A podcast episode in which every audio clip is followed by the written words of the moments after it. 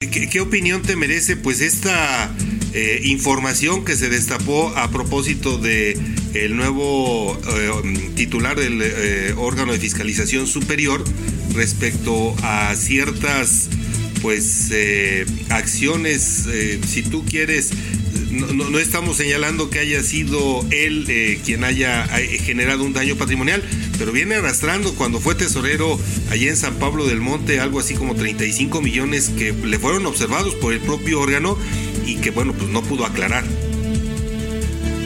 Pues mira, la verdad es que sería muy grave que, o es grave eso que, que se está documentando. Yo quisiera referirme al proceso de evaluación digamos que la convocatoria con base en los requisitos que estableció la Constitución, eh, pues, los cumplió, cumplió los requisitos de idoneidad y yo estuve presente en la aplicación de los exámenes, yo mismo los revisé, estuve en las entrevistas y hubo perfiles muy destacados, o sea, yo, yo debo decir que, que hubo varios con un alto puntaje. Al final él fue el que tuvo ligeramente, si quieres, el puntaje más alto y, por eso fue que se designó. Yo lo voté a favor. Tú sabes que yo he sido un crítico de este gobierno. Se le ha señalado al nuevo auditor como ser un lorenista confeso, pero bueno, al final el ser lorenista confeso no lo, no, lo descalificaba para participar en el proceso.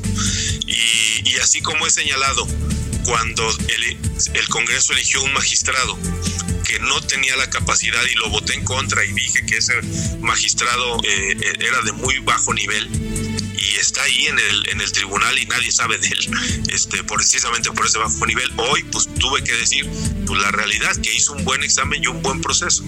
Si tiene todo este eh, acumulado de, señalamientos, bueno, pues entonces implica que entrará muy debilitado el titular.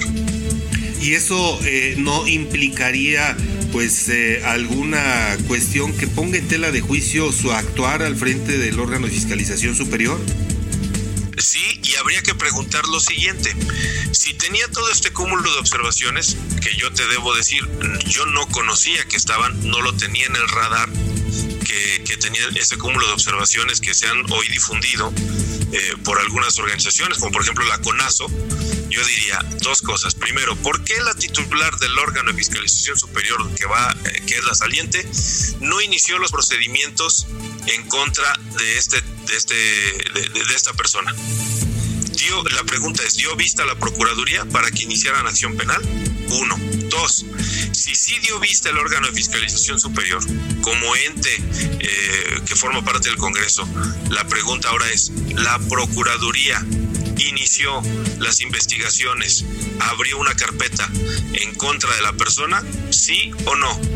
Y tres, un llamado a la organización Aconazo, a Domingo Meneses, que es una persona a la que respeto, un, llamado a que pues inicie y presente las denuncias ante la Procuraduría y la Fiscalía, pero lo tiene que hacer de inmediato, pues entonces ya estaríamos hablando de otra cosa. Y en este sentido, diputado, bueno, pues ya la actual titular del órgano de fiscalización, Maldonado Texle, pues ya se va. Eh, habrá manera de pues verificar, investigar, sancionar, de, de llegar al punto de estos, desde estas dos observaciones que nos haces. Pues mira, la titular del órgano dejará de serlo hasta el último minuto de, de, que señala la ley de cargo, ¿no? Sí. Exacto. Entonces, pues tiene tiempo de, presentarlo, pero bueno, lo, lo que habría que hacer, incluso desde el ámbito de eh, profesional del periodismo, pues hacer esta investigación de pues qué pasó, si, si, si están esas denuncias, valdría la pena hacerle esa pregunta, ponerle el micrófono a Isabela Maldonado antes de que se nos vaya y preguntarle si presentó las denuncias eh, correspondientes a la Procuraduría, si dio vista.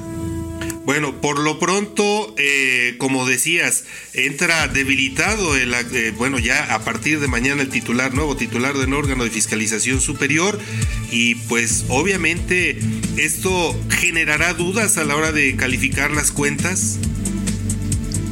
Pues mira, yo no quisiera eh, asegurar eso. es decir, no, no tendría por qué yo poner en tela de juicio algo que todavía no hace habría que verlo ahora en el desempeño. Pero quisiera detenerme en algo, si me das oportunidad. Las organizaciones de la sociedad civil tienen un papel fundamental en, y, los medios de comunicación también, en eh, poner el dedo en la llaga y cuestionar en este caso al poder. Lo que, lo que está haciendo algún sector de la prensa de cuestionar al, al nuevo titular del órgano creo que es lo correcto cuestionarnos a nosotros los diputados por el nombramiento, me parece que es lo correcto y lo sano.